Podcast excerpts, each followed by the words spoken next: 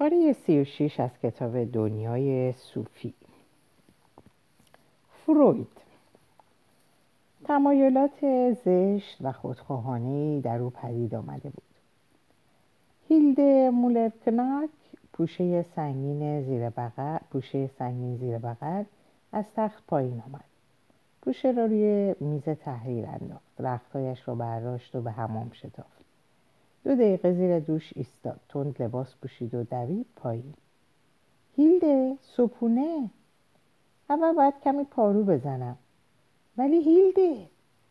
دوان دوان از خانه خارج شد. از باغ گذشت و به اسکله رسید. تناب قایق را باز کرد و درون آن پرید. مدتی با ضربه های کوچک غضبناک دور خلیج پارو زد تا آنکه آرام گرفت. ما سیاره زنده ایم. صوفی. ما کشتی بزرگی هستیم که در جهان کائنات برگرد خورشیدی سوزان بادبان کشیده است. ولی هر کدام ما در عین حال نوعی کشتی حامل ژن بر پهنه زندگی هستیم. چنانچه این محموله را ایمن به بندر بعدی برسانیم بیهوده نزیستیم. این تکه را دیگر از برداشت. برای خود, خود او نوشته شده بود. نه برای صوفی. برای او کلمه به کلمه آن پوشه را پدر خطاب به هیلده نوشته بود. پاروها را از آب درآورد و در گیره قایق جا داد. قایق آرام آرام بر آب میسرید و موجها به نرمی بر پوزه قایق میخوردند. خودش نیز همانند این قایق کوچک شناور بر سطح آب خلیج پوست فندقی شناور بر سطح اقیانوس زندگی. صوفی و آلبرتو در کجای این تصویر قرار داشتند آلبرتو و صوفی حال کجایند؟ نمی توانست تصور کند که این دو نفر فقط تکانه های الکترومغناطیسی در مغز پدرش. نمی توانست تصور کند و بپذیرد که آنها صرفا روی کاغذند برآمده از ماشین تحریر دستی پدرش. این بیشباهت به آن نبود که می‌گفتند خود او نیز توده ای از ترکیب های پروتئینی است که ناگهان روزی در حوزچهای گرم حیات یافت. نه او بیش از این بود. او هیلده مولر کناک بود. ولی قبول داشت که نوشته ها هدیه شگفتی بود و پدرش به ریشه چیزی جاودانه در نهاد او دست زده است. اما از نحوه رفتار پدر با صوفی و آلبرتو دلخور بود. باید پیش از آمدن پدر به خانه درس عبرتی به او بدهد. این را مدیون آن دوست. از همین حالا قیافه پدر را در فرودگاه کوپنهاگ پیش خود مجسم می‌کرد که دارد مثل دیوانه ها این برا آنور میدود. حالا کاملا به خود آمده بود. پارو زد و قایق را به اسکله باز آورد و با دقت آن را محکم بست. پس از صبحانه مدتی دراز سر میز نشست و مادرش صحبت کرد. چه خوب است انسان بتواند درباره چیزهای عادی زندگی مثلا اینکه نیمروی کمی شل بود حرف بزنه. تا شامگاه سراغ پوشه نرفت. دیگر صفحات چندانی باقی نمانده بود. دوباره در زدن آلبرتو گفت بیا در گوش در گوشهایمان را بگیریم شاید که برود. نه من می‌خواهم ببینم کیست. آلبرتو همراه دختر رفتن در مردی برهنه روی پله ایستاده بود. قیافه جدی و مقبض به خود گرفته بود. تاجی بر سر داشت و جز این کاملا اوریان بود. گفت خب نظرتان درباره لباس تازه امپراتورتان چیست؟ آلبرتو و صوفی زبانشان بند آمد. سکوت آنها مرد برهنه را ناراحت کرد.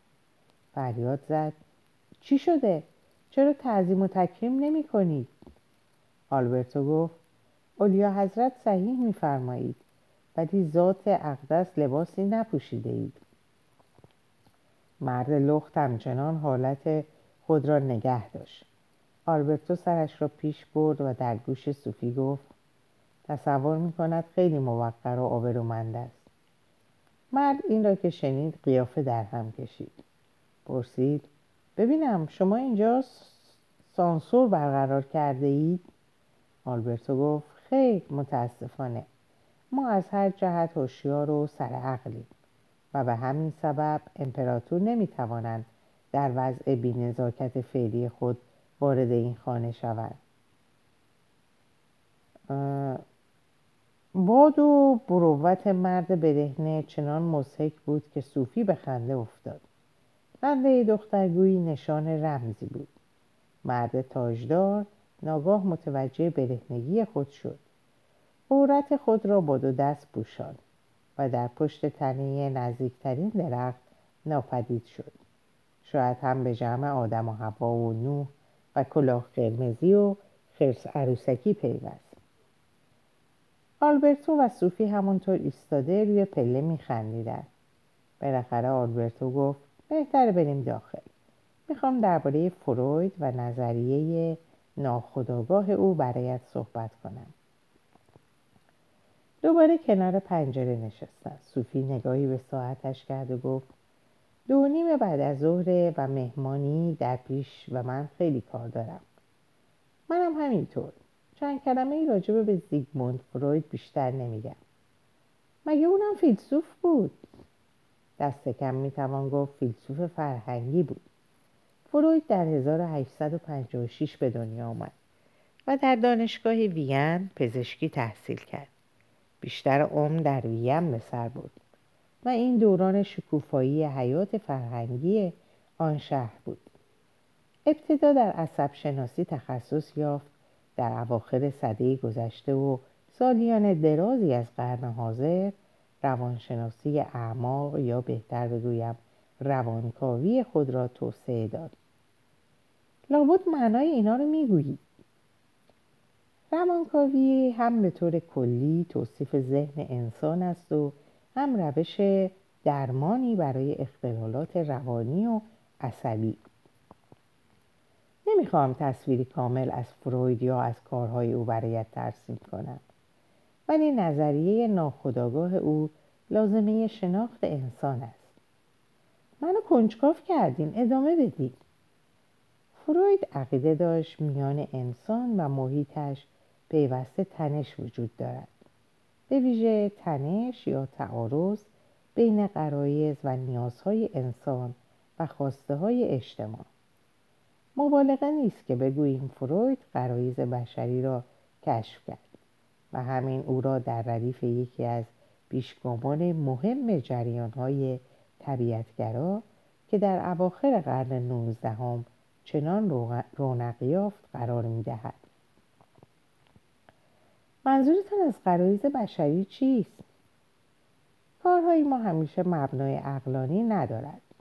انسان در حقیقت آن موجود خردمندی که اصحاب عقل قرن هیجدهم میپنداشتن نیست اندیشه و رویا و کردار ما اغلب دستخوش تمایلات غیر منطقی است.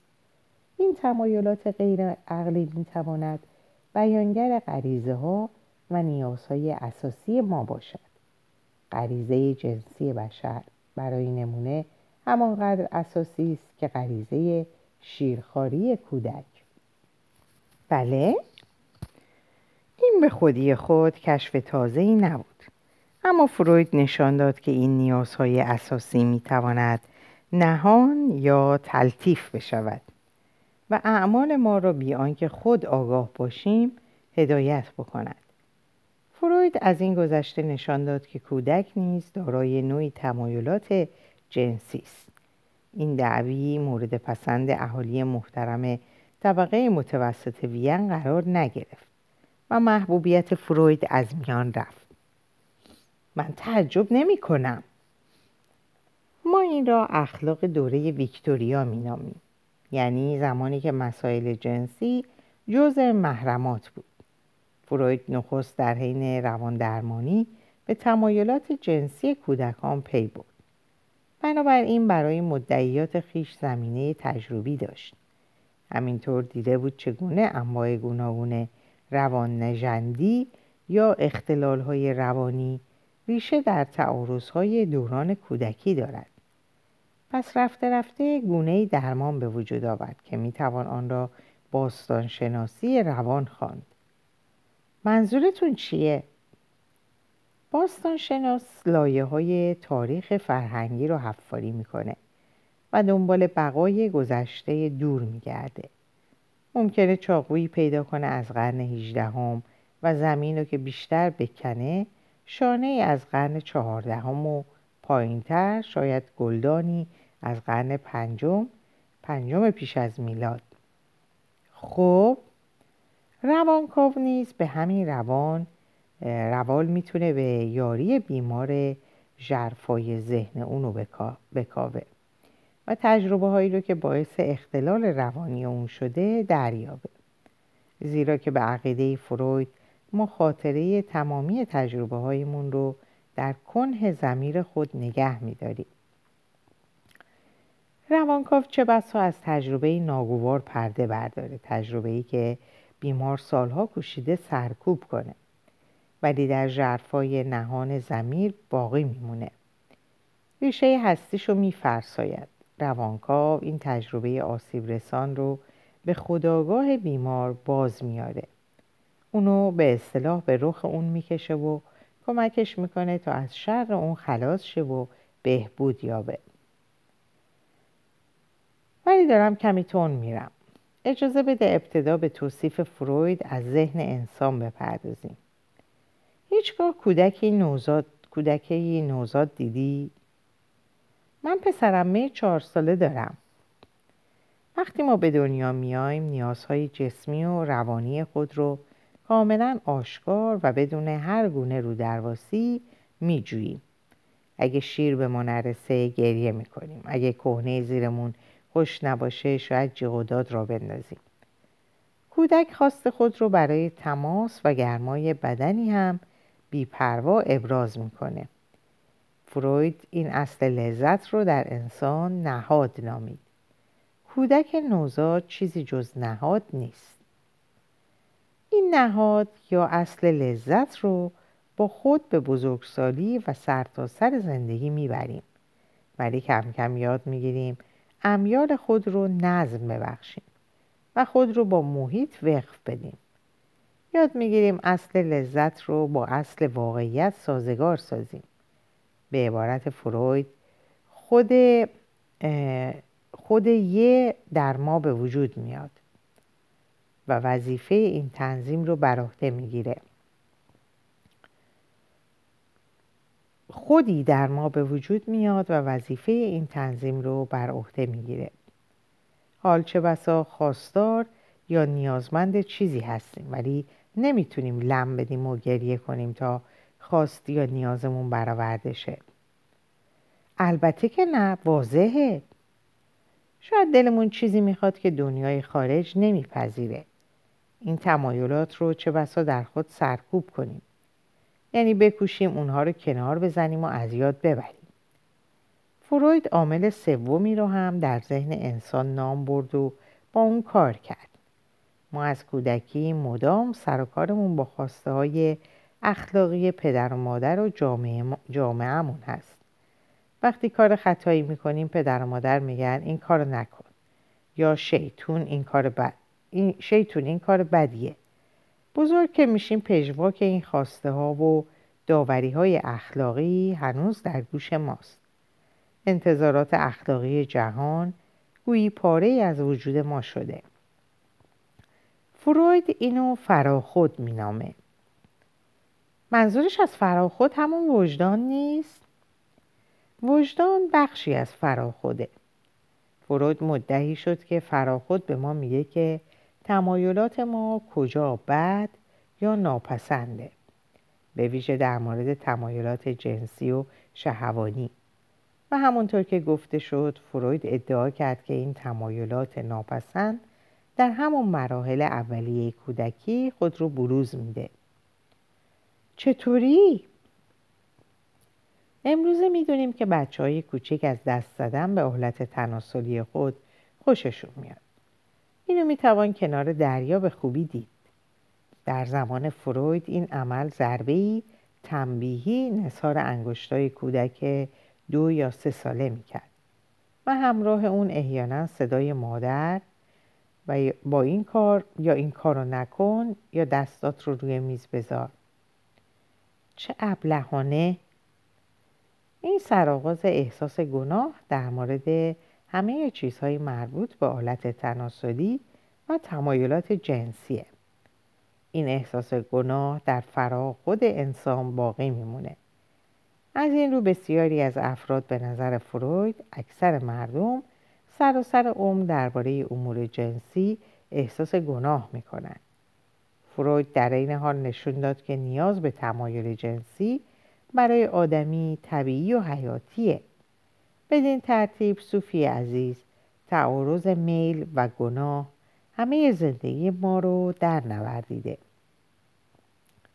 فکر نمی کنید تعارض میان گناه, گناه, گناه حال تخفیفتر از زمان فروید شده؟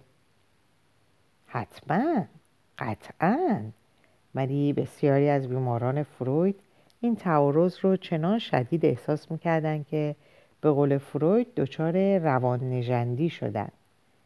یکی از زنان بیمار فروید برای مثال در نهان عاشق شوهر خواهر خود بود. از غذا خواهرش به مرضی مبتلا شد و جون سپرد و زن, زن عاشق پیش خود اندیشید اکنون آزاده شوهر خواهر که با من ازدواج بکنه این اندیشه یک راست به فراخود اون برخورد ولی چنان شرماور بود که زن به گفته فروید بیدرنگ اونو سرکوب کرد. به سخن دیگه اونو در اعماق زمیر ناخداگاه خود پنهان ساخت.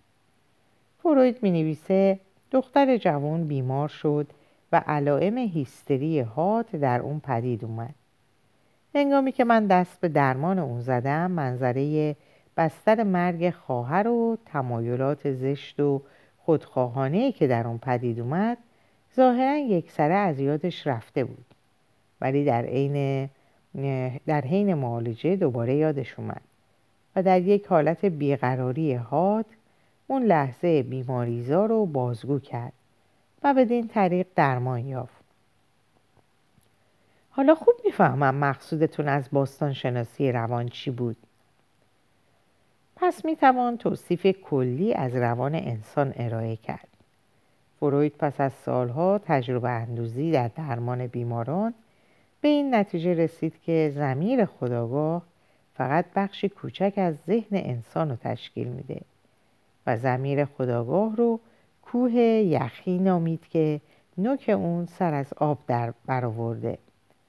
در زیر رویه آب در زیر سطح خداگاهی زمیر ناخداگاه یا نیمه هوشیار قرار داره پس زمیر ناخداگاه همه چیزهای اندرون نهاده؟ همه چیزهایی که فراموش کردیم و به یاد نمیاریم؟ ما همیشه هوشیارانه کلیه تجربه های خود رو در دسترس نداریم. فروید همه اون چیزهایی رو که ما اندیشه یا اندیشیده یا تجربه کردیم و ذهن خود رو که به کار میاندازیم می‌تونیم به یاد بیاریم. پیش آگاهی می‌خونه و اصطلاح ناخداگاه رو برای چیزهایی که سرکوب کردیم به کار می‌بره. یعنی اونگونه چیزهایی که کوشیدیم فراموش کنیم ناخوشایند یا ناپسند یا ناگوار بودن. هرگاه میل یا حوثی داریم که زمیر خداگاه ما نمیپذیره فرا خود ما اونو به پستوی شعور میفرسته و پنهان می‌کنه. می‌فهمم. این مکانیسم در همه آدم های سالم در کاره. ولی سرکوب افکار نامطلوب و ممنوع از زمیر خداگاه برای بعضی کسان چنان فشارآور و دشواره که به بیماری روانی می انجامه. اون چه بدین انسان سرکوب میشه میکوشه خود به خود به آگاهی راه پیدا کنه. برای پاره افراد نگهداری این تمایلات تحت نظر سختگیر تحت نظر سختگیر زمیر آگاه بسیار مشکله. فروید در دیداری به سال 1909 از آمریکا در سخنرانی های خود درباره روانکاوی نمونه ای از طرزکار مکانیسم سرکوبی رو بیان کرد. گفت فرض کنید فردی در میان جمع حاضر جمع حاضر در این سالن محل سکوت و توجه کامل دیگران بشه. مخل سکوت و توجه کامل دیگران بشه. مرتب سر و صدا را بندازه. بیادبانه بخنده و حرف بزنه. پا به زمین بکوبه. مرتب حواس منو پرت کنه و نذاره به کارم برسم. ناچار توضیح میدم که نمی‌تونم با این وضع به سخن ادامه بدم. در این موقع چند مرد قوی هیکل از میان شما برمیخیزه و پس از اندکی کشمکش فرد مزاحم و بیرون میاندازه. این مرد اکنون سرکوب شده و من می‌تونم سخنرانیمو ادامه بدم. ولی برای اینکه مزاحمت تکرار نشه و مرد اخراج شده دوباره به زور به سالن برنگرده این آقایونی که به داد من رسیدن صندلی خودشونو می‌برن دم در و اونجا برای مقاومت جا می‌گیرن تا سرکوبی رو به اجرا بذارن. حالا اگر این دو مکان رو به روان انتقال بدیم اینجا رو خداگاه و بیرون رو ناخداگاه بخونید.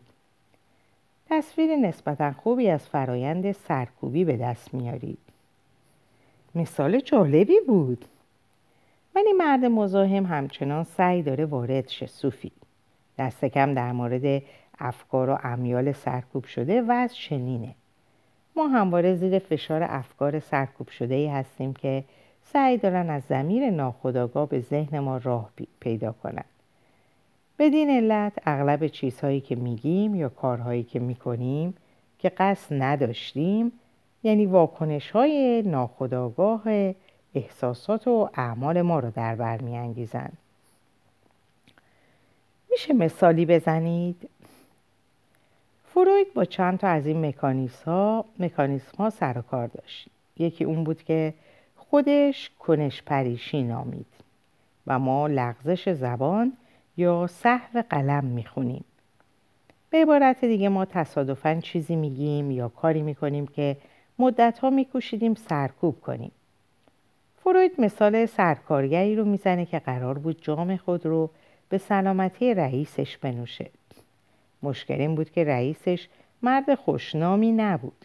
از اونایی بود که به زبان ساده نابکار خونده می‌شد. سرکارگر به پا خواست جامش رو بلند کرد و گفت به سلامتی مرد نابکار. وای نصیب نشه. نصیب کارگر سرکارگر بینوا شد.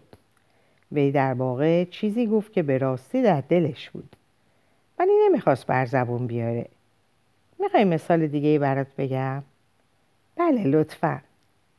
اسخفی برای صرف چای به خونه کشیش محل میره. کشیش ایالوار بود و چندین دختر کوچیک و خوب و با تربیت داشت.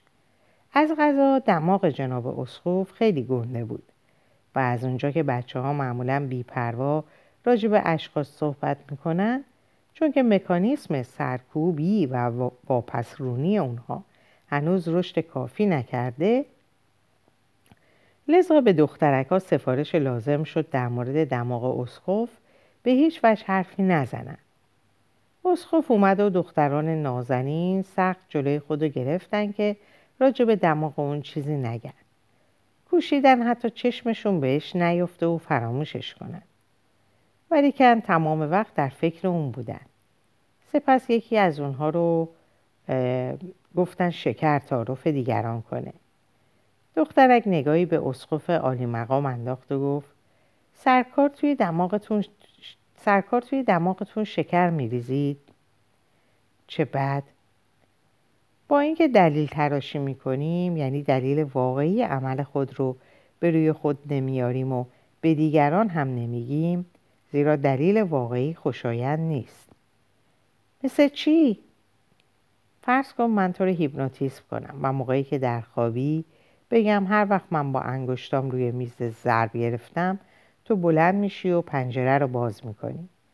پس روی میز ضرب می‌گیرم و تو پنجره رو باز می‌کنی.